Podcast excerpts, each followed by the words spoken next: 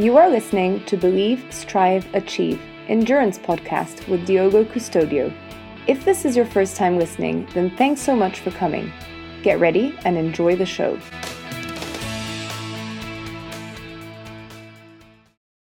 Hello, everyone. Welcome to Believe, Strive, Achieve Endurance podcast. My name is Diogo. Today, our guest is Sorrel Williams. She's one of our coaches in Tri Training Harder. Welcome, Sorrel. Hi, thank you. How are you? I'm good, thank you. Yes, very good. How is life in the UK? Um, life in the UK is interesting, keeping me busy. Yes, it's cold at the moment, which is probably about right for August. So, so it's the normal uh, weather for the um, for UK then. It's the summer weather. Yep, yep, yep. Nothing changes. It's still cold. Sorrel, for those who don't know you, um, I'm going to start with a question of how you got involved with sports, um, how everything started for you. Okay. Sports. I was not a sporty child, um, which is different from most conversations. I guess I start listening to when people do podcasts of how you get involved in sport. Not interested in sport, was really the child who would sit and try and get out of PE lessons, um, mm-hmm. and then got involved with running because my mum wanted to lose a bit of weight, but she didn't want to run around the um, where we lived. There was a golf course with a running trail around it, and she didn't want to run around it on her own. So she made me go with her. Um, so I got into running that way and started to enjoy it a little bit, but then didn't really run again. Went to university, didn't really do sports. Um, came out of university, uh, in a relationship, moved house, bought a house, and then we bought mountain bikes. Um, so started mountain biking a little bit. We lived in Bristol at the time, which has got some really good mountain bike trails nearby. Um, but again, just did that every now and again when I felt like it. And it's only when we moved to Oxfordshire um, that my husband started working a job which meant that he worked much longer hours, and I started to get bored in the evenings. Um, so I saw that there was a local triathlon club. Couldn't swim, mm-hmm. literally couldn't swim at this point. Um, but contacted them and said, "Oh, I'm looking to do some kind of training, get back into a bit of fitness, but I can't swim. Is it okay just to come to your run and cycle sessions?" Um, and they were really amenable, really friendly. So I started getting back into sports in my mid 30s because I was bored. How can that be possible, Sorrel? I know. I was bored and I wanted to find some friends. I think that, and that is really the reason that I got into it. Um, so that's kind of how I got into triathlon as well. It was duathlon to start with because it was the, the whole swimming thing. Um, and then I was doing swim, um, cycling and run training with the club, um, and they had a, a um, stipulation that you couldn't go to their swim sessions unless you could swim 100 meters continuously, which I couldn't. Um, and then it was like, oh well, I'll I'll just carry on doing duathlon. And then I kind of think I sat there and just thought, this is ridiculous. You're a grown up. You you can go and have swimming lessons if you want. Um, and the place where I was working at the time had a a swim club almost that um, once a week on a lunchtime they would go to the local pool which somebody hired out and gave swimming lessons like a swim squad over a lunchtime and they would take one person every term as a complete novice swimmer give them a lane to themselves and teach them how to swim um, so i did that because i was fed up with saying oh no i don't do triathlon because i can't swim um, so started to do that and that was 10 nine years ago now. And how long did it take you from when you started with the club until you got to the swim lessons? Six months. Okay. Yeah. Okay. And how long did it take you to, to learn how to swim?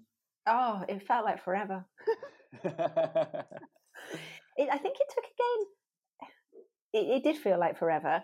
I remember joining in the July, and then the following January, one of my clubmates roped me into doing this aquathlon over the winter, where it was 200 meters swimming, um, and then a 5k run, I think it was, in January in the UK, which was just ridiculous because that's freezing.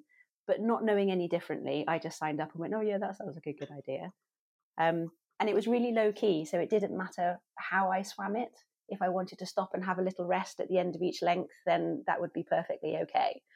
So I think I was quite reassured that it wasn't going to be a complete disaster. Um, so yeah, I started swimming in the July, did the aquathlon event in the January, and then that June, I did my first triathlon, pool based wow. triathlon. Yeah. What was the distance of the, the race you did? Uh, the triathlon, it yeah. was a sprint, so it have been 400 meters in the pool. Wow. Yeah, although I did 450 because I lost count. That's amazing. So it took less than one year to, yeah. do all that. Yeah, yeah, yeah. Impressive when I look back on it, it's yeah. Thank you. It's impressive. Yeah. Um, just one question: What did you study um, at university? Oh, chemistry. Something completely unrelated. Okay. Yeah. And then, um, so you went to university, you, you, went out, then you went to sports, you started yeah. running, cycling, and then swimming. How did you get involved with coaching then? Um, it was the coach of the club that I started at, so Abingdon, just outside Oxford. Um, the coach, there was just one coach for the whole club, made me feel so welcome, so involved, so included, even though I was pretty rubbish at swimming um, and was just getting back into doing everything else. And it's just really inspiring. And every week it was always a smiley face, a friendly face, encouraging, even though I was dead last at everything. It it didn't matter, and it really did feel like it didn't matter. Um, and because he was so like that and made me feel so welcome, part of my um, previous career life has been working in human resources, um, mm-hmm. where you end up helping a lot of people, but nobody ever really says thank you no one ever rings you up and says thank you for paying me properly this month. It just doesn't happen. Um, but I could see quite a lot of those skills that I had and passions I had of helping people get to where they wanted what they wanted to do in this coach. Um, and I think I looked at him and it was like, I want to do that. I want to be able to generate this type of environment for people to encourage people to get back into sport and fitness and with triathlon, it really doesn't matter how good or not you are. The the environment that we had in that club was everybody encouraged everybody, whether you were running three minutes per kilometer, whether you were running seven minutes per kilometer, everybody got the same amount of attention, praise, encouragement, and enjoyment out of the sessions. Um, and I think it was looking at him that it's like I, I want to do that. I want to be like that. Um, so that's how I got into coaching. There was a call for, you know, do some people want to do their level one or level two coaching qualifications to help the coach out because the club was expanding so rapidly. It's really difficult for one person to take all those sessions all the time. It's really time consuming. Um, so yeah, I signed up to to do a coaching course, and and that was the start of what is now. And how long was it from when you start swimming until you decided to go to be a coach and then going for a coach? Um, because if you are listening to this, it seems like everything was just went in one year time.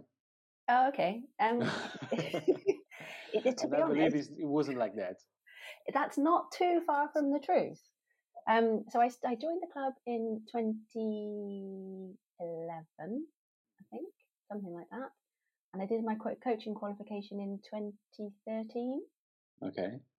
Um, so yeah, maybe kind of 18 months, two years later, then I, and the dates are a bit hazy because I can never really remember what I did when, and I'd have to look at all my certificates and things. But I then had an opportunity, so I carried on coaching for maybe three years or so. And then I had an opportunity with my current workplace to stop working um, and find an alternative job um, because the place I was working was being taken over, so my role didn't yeah, exist yeah. anymore. Um, so it was a, an opportunity to kind of sit down and think, okay, do I want to go and work for another organisation in human resources doing the same thing but for a different company? Um, pretty much the answer was no, thank you. Um, so kind of sat and had a chat with my husband to to see what what there was around. I fancied a bit of a career change and had been doing coaching and really enjoying it. I'd started coaching online as well a little bit by that point. Um, and then Philip from TTH, um, Philip and I used to live quite close to one another and be part of the same tri club. So I knew of Philip and had been on one of the training camps that TTH had, TTH runs. Mm-hmm. Um, so I'd contacted Philip and said, "Look, I'm thinking of expanding into coaching as a more of a full time role although still part time. Um, did he have any advice or guidance that he could give me? around what I needed to do, whether there's extra qualifications I needed, what experience I would need. Um, and true to Philip, we had a meeting on bikes. We went for a bike ride, and then those are the best meetings. stopped at a coffee stop for cake and had this meeting, which was great. And then we cycled home. Um, and yeah, Philip gave me loads of advice in terms of you know what I needed to do, what experience I'd got, what I might want to think about, experience I might want to think about getting, and then also mentioned that in the training camps they bring coaches from the UK to to run the training camps and be a coach in the training camp, and that might be some experience I would want to think about getting. Um, obviously, going from quite a highly paid job to a not so highly paid job was a consideration. So that took some conversations at home to see whether it would be possible to do, plus leaving my other half at home for six months. Um, but it was a case of, well, if not now, when? Let's, you know, just do it. If you don't like it, don't do it again. Um, so yeah, I went out to Portugal, um, did a season as a coach on a training holiday, um, and then came back and didn't go back into the world of HR following that. And then and how was that uh, come back yeah. to reality? How was it? Yeah. Um, cold. it was really cold. It was good because as I'd been out on the training camps, picked up some um, athletes who wanted to be coached online.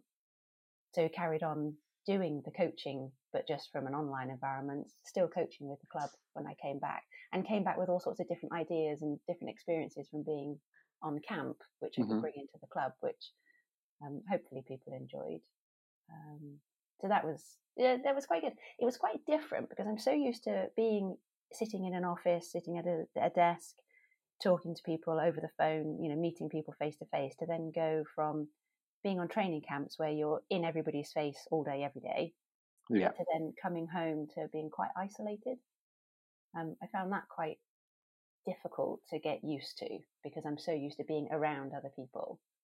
Um, but then found the solution to that was well just pick up your laptop and go and work in a coffee shop. Um, because i just need people around me. They don't need to talk to me but just that seeing other human beings mm-hmm. um, was was what i craved. So I kind of sorted that out. It's um, funny that you're saying that because um, i think that training camps are an amazing experience for those who never did it. Mm-hmm. but it's so intense for the staff uh, yeah. in a good way. Um, yeah and I'm the thing is you started when you, the the season was just half a year, or was mm-hmm. half a year, uh, and when I started was four months I think or three months. So it's a different kind of uh, of experience. However, it's still very intense, and I think that once we get back home, there's like um, almost like a hangover from it, and um, like uh, I don't know how to explain the, the feeling that you have, but um, it's almost like feeling sad.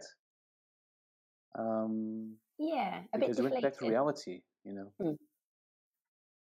Yeah, it is. You, you're almost on a training camp. You're almost in this bubble where you know what you're doing every step of the day, um, and everything is there, and you're supported to be able to give the athletes the best experience. And then when you come home, you've got to sort out your dinner. You've got to do the shopping. Exactly. You've got to pay some bills. You nobody like does it for you. Um, so yeah, it was a it was it, it was a bit of a, a bump yeah. back to reality, especially when there's somebody else at home who has been doing all those things for you for the last X number of months. Um, and then I needed to make sure that I didn't just sit down at the dinner table and wait for my dinner to be served. wait for Scott and Lynn to bring you back food. yeah.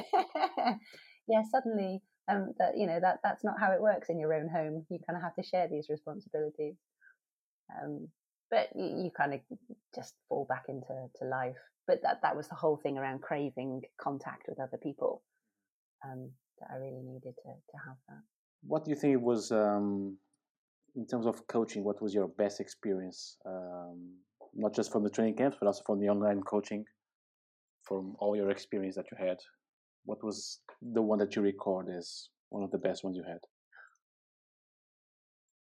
Oh, now you put me on the spot a bit.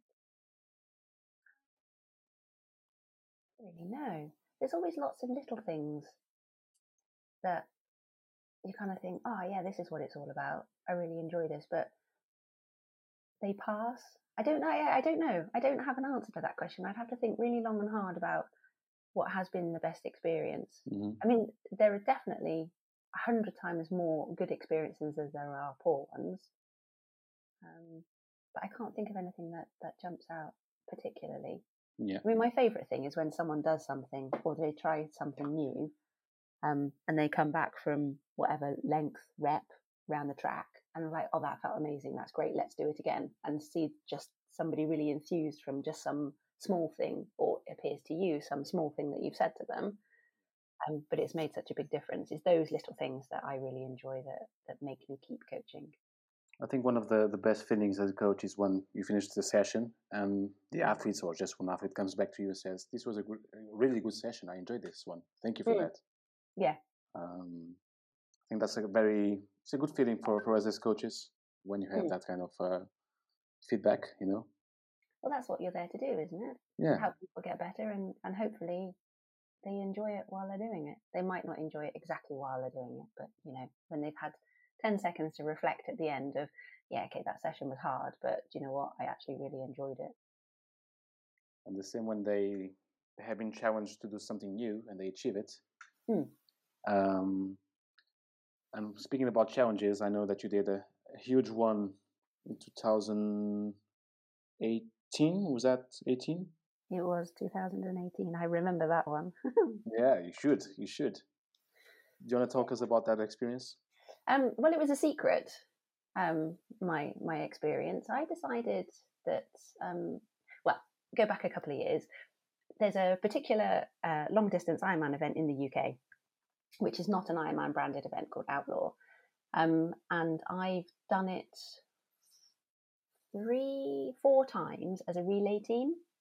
So I've done the swim twice and the bike leg twice.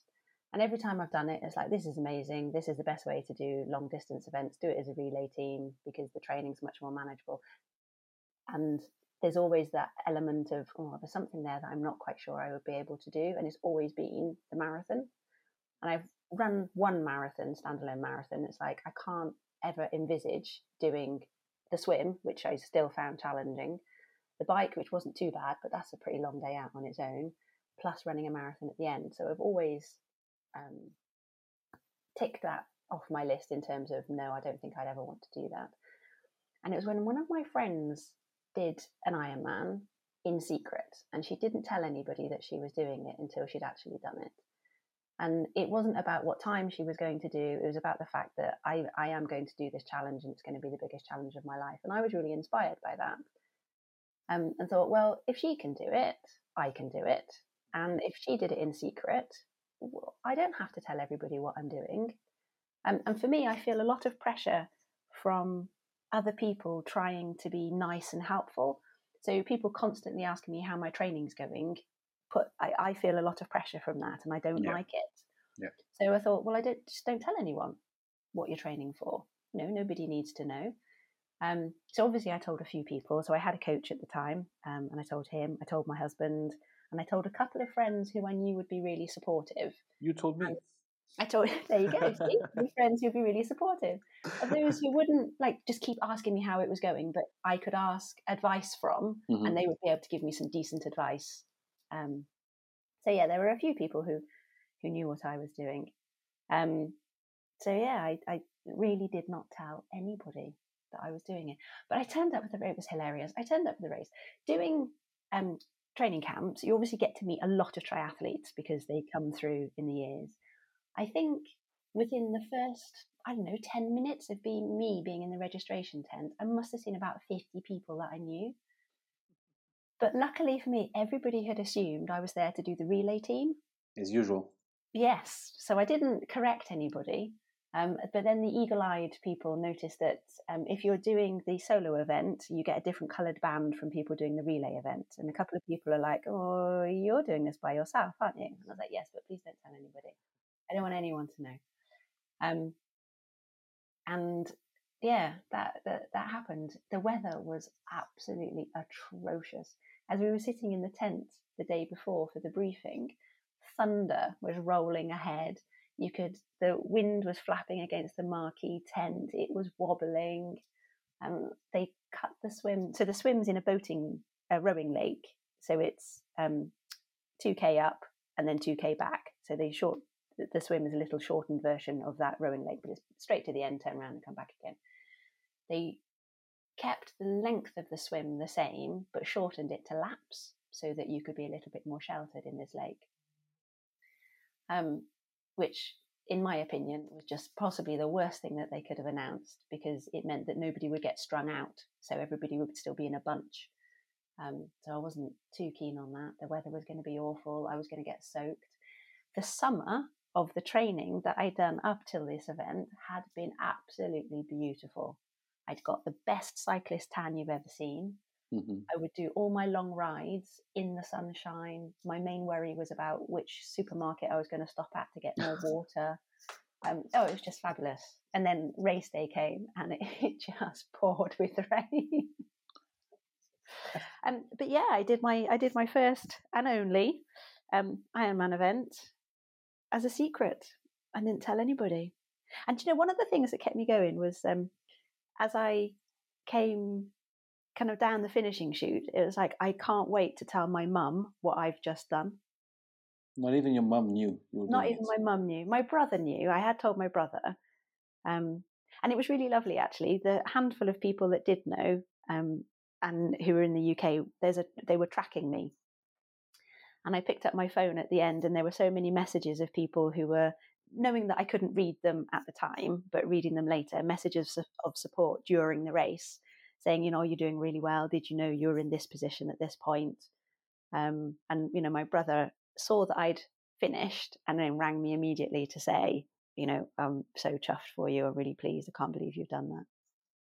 So, yeah. Such an amazing achievement, um, and being able to not telling almost anyone about it is just. I think that nowadays, with so many social media and all that mm. kind of uh, distractions we had, it's almost impossible to do that. Yeah, a couple of people had guessed what I was doing because my bike rides were uploading to Strava, um, oh, okay. and they saw that I was riding long, long rides. Um, and you know that's fine. But I honestly would say my best advice to people, if they're really nervous about doing a long distance event or any kind of event, just don't tell anyone then. Mm-hmm. And it does take the pressure off because nobody knows that you're doing it. yeah, it. no expectations from you for, for yeah. you. Yeah. Yeah, exactly. So I mean tell your loved ones or the, the key people that will help and support you, but you don't have to tell everybody and announce to the world what you're doing. It's fine. I agree with you. Um, I think when you start putting a lot of stuff in social media and telling everyone what you're doing, there's going to be a huge pressure on you um, for your result, for your um, performance. Hmm. And if you are one of those athletes who are not very keen to have outside pressure, well, that's not a good idea then. Yeah. Yeah. I mean, some people thrive on that by sharing their goal and they, they get their motivation from other people, you know, asking them how it's going and um, putting things on social media and getting encouragement that way. But if that doesn't work for you, there are other other ways of doing it. Yeah, I agree with you. So after that, what have you been doing so far, Sorrel? Oh, well, I went to the World Championships on the back of that, which is quite exciting. okay. well done. Yeah. yeah. I qualified for the World Championships, which wasn't my intention.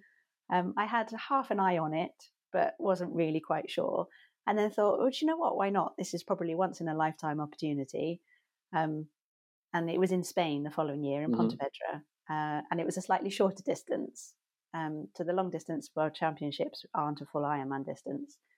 Um, it's the same ish swim, 120k bike and a 30k run, which seemed a little bit more palatable.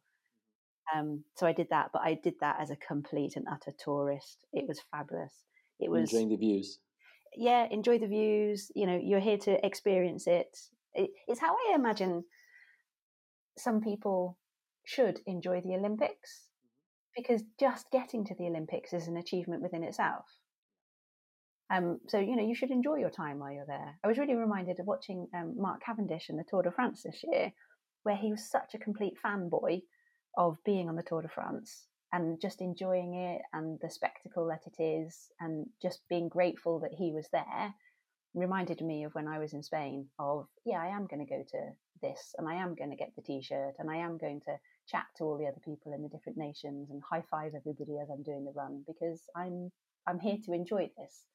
I'm I'm not there to compete it because it's the world championships and you can I'm still have some fun doing that. Exactly, exactly. So yeah, it was great.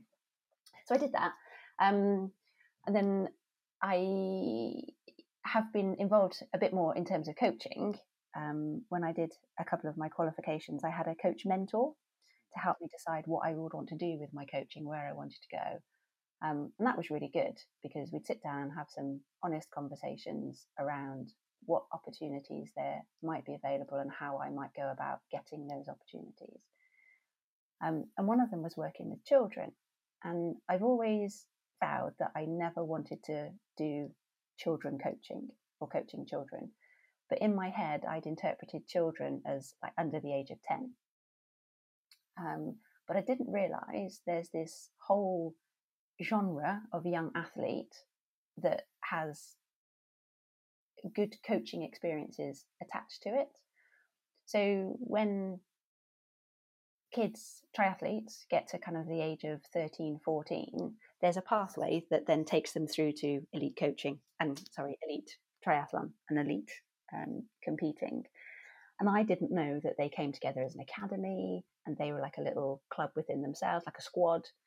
Um, so I was chatting to my mentor and he mentioned um, about the academy in my local area. Um, and I should reach out and get in touch with the lead coach and see if I can go onto some sessions and see what it was like to see whether it's something that I would like to do. So I did that. Um, and, and, the way I met this person was um, we both happened to be at the Cascais conference in Portugal the same weekend as the first 70.3. So we actually got chatting there um, over a coffee, like you do. Um, so Scott said, yeah, always looking to have guest coaches in the academy, you know, bring new ideas, fresh set of eyes, etc. Um, so I went along to one of their training weekends. I think I went along to the trials. Can't remember which happened first. Um, training weekends. Met the athletes, and I wouldn't really call them kids because they are teenagers and mini grown-ups by this point, and just had the best time. Um, and it was oh, my preconceptions of coaching kids and coaching young athletes has changed. Yeah, and I would put them in the young athlete category.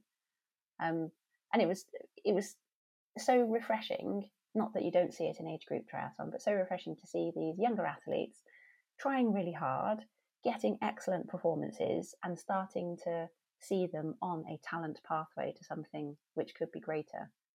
Um, and it's just as you've got the legacy of British triathlon and some of the athletes who've come through the pathway system now appearing in the Olympics, in the World Triathlon Series.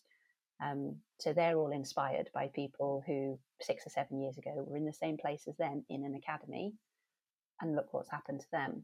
Um, so yeah, I started coaching with the academy on a volunteer basis, um, and I've been doing that for the last three years, four years now. And you still have age groups, correct? Still have age groups, yeah. So what's what do you think is um, the difference in, in terms of approaching as a coach between youth athletes and um, age groups? Youth athletes are they have slightly different races so there's a difference that you need to adapt in terms of your coaching mm-hmm. everything's really intense um, and the speeds are incredibly high, the paces are incredibly high with youth coaching. But with youth, you need to be on the ball, you need to have them engaged in a session, and you need to do sometimes a little bit more explaining as to why you're doing something. Um, I find with age groupers or adults um, that if they start to get a little bit bored, they're generally more capable of containing that in their heads and thinking, okay, this this session's a bit boring, but I kind of know why I'm doing it, so I'll just just get on and do it. Whereas a youth athlete will tell you there and then they're bored. Um, yeah, exactly. Especially nowadays. yeah, which is fine. Um, but you need to be on the ball. Um, you also need to add a degree of I, am going to say you need to add a degree of fun in their sessions, but since doing youth coaching, I've added a degree of fun in adult sessions as well because adults like to have fun too. And I think sometimes coaches forget that adults do like to be silly sometimes. I think we sometimes forget this is still a hobby. Yes. Most of the people, yeah. Yes. Yeah.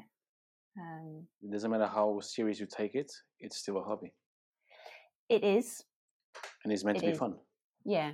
And some of the youth athletes, yes, they're very good and they could go on that elite pathway, but some of them, it is still a bit of a hobby and they just, they, they want to stop when they get to university level, maybe. But some of them, this is my career. This is what I want to do. Um, so you have to kind of balance that as well and understand the motivations for a youth athlete over an age group athlete. Yeah, I agree with you. Mm. What would be the best advice you could give to someone that is thinking about starting doing triathlon right now? Doing triathlon right now? Yeah. Uh, For example, someone like you who never did sports or mm-hmm. not very interested in sports and then start to, to run or ride a bike mm-hmm. and wants to learn swimming. Um, what's the best piece of advice you can give? Take a deep breath, pull up your big girl or big boy pants. It's not that difficult. Um, and find a club. I really would say that if you're a bit nervous about doing it, then find a club. There will be somebody else who's also recently just started. Um, who will give you the encouragement that you need. Answer all those ridiculously stupid questions that aren't actually that stupid. Everybody's asked them before you. Um, and you know, find some other people to to train with, to help you, to encourage you, um, or to commiserate with you when the swim coach says that you've got however many meters to swim, and you look at each other and think, "Oh my god, really? Have we got to do this?" And there'll there'll be somebody in there wanting to not literally, but hold your hand and help you. Um, I found triathlon is the friendliest sport I've been involved in. So I've been involved in cycling on its own as a sport, running on its own as a sport, um, and they they can have cliques um, and not be as welcoming. Triathlon has been the most welcoming sport I've ever ever joined. Um, and now I'll make you the same question for someone who wants to become a coach. Mm. Yeah. What's the best advice you can give to someone who wants to uh, to embrace the coaching career? Do it. Just yeah, start practicing. Start having a look as to um, what coaching qualifications there are around. Um, just my, my caveat to, to coaching, and I, I love coaching, um, and I really do enjoy seeing people achieve what they want to achieve performance wise or you know just get better at what they're doing is just make sure that you have got the time available to do it um, because it's all encompassing and I, I feel a great coach spends time thinking about sessions beforehand, engages fully in the session, and then after the session as well. And if you're coaching with your local club and you're the only coach, then you don't end up doing those club sessions because you're busy coaching them. So it's kind of just making sure that you can balance being a club mate mm-hmm. as well as being a club coach. And it is, is easily doable um, as long as there's a couple of you and you just share things between you. Um, but if someone's looking to to be a coach. Um, if you're in the UK, there are a couple of qualifications that you can do where they're not full coaching qualifications, um, where you can be, it's like a, a run leader or a bike leader, where it's the first step on the ladder to being a coach, where you take some of the sessions, but the coach has always got that eye over what's happening, and you're you're almost like an assistant coach. Um, so you know you could do that just to try it out to see whether you do like it. Um, but it's one of the most rewarding jobs. I like to say job because I get paid for it, even though it doesn't feel like a job. It just feels like a, yeah, a nice thing to be doing. It's one of the most rewarding things to do, for sure. And um, so, my last question for you is: um, What's next? What's next? Oh, um, well, I'm, I'm not really sure what's next. Um, we've recently moved house and moved locations in the country. Um, we moved at the beginning of the first lockdown, so I haven't actually made any friends in my new environment. So How can that be possible, Sorrel? Because I haven't been able to go anywhere. Um, so I know from past experience the best way to make friends is to join your local triathlon club. Um, so I need to I need to do that and hopefully get back into coaching a little bit more um, in with my local club. Um, but the academy year starts.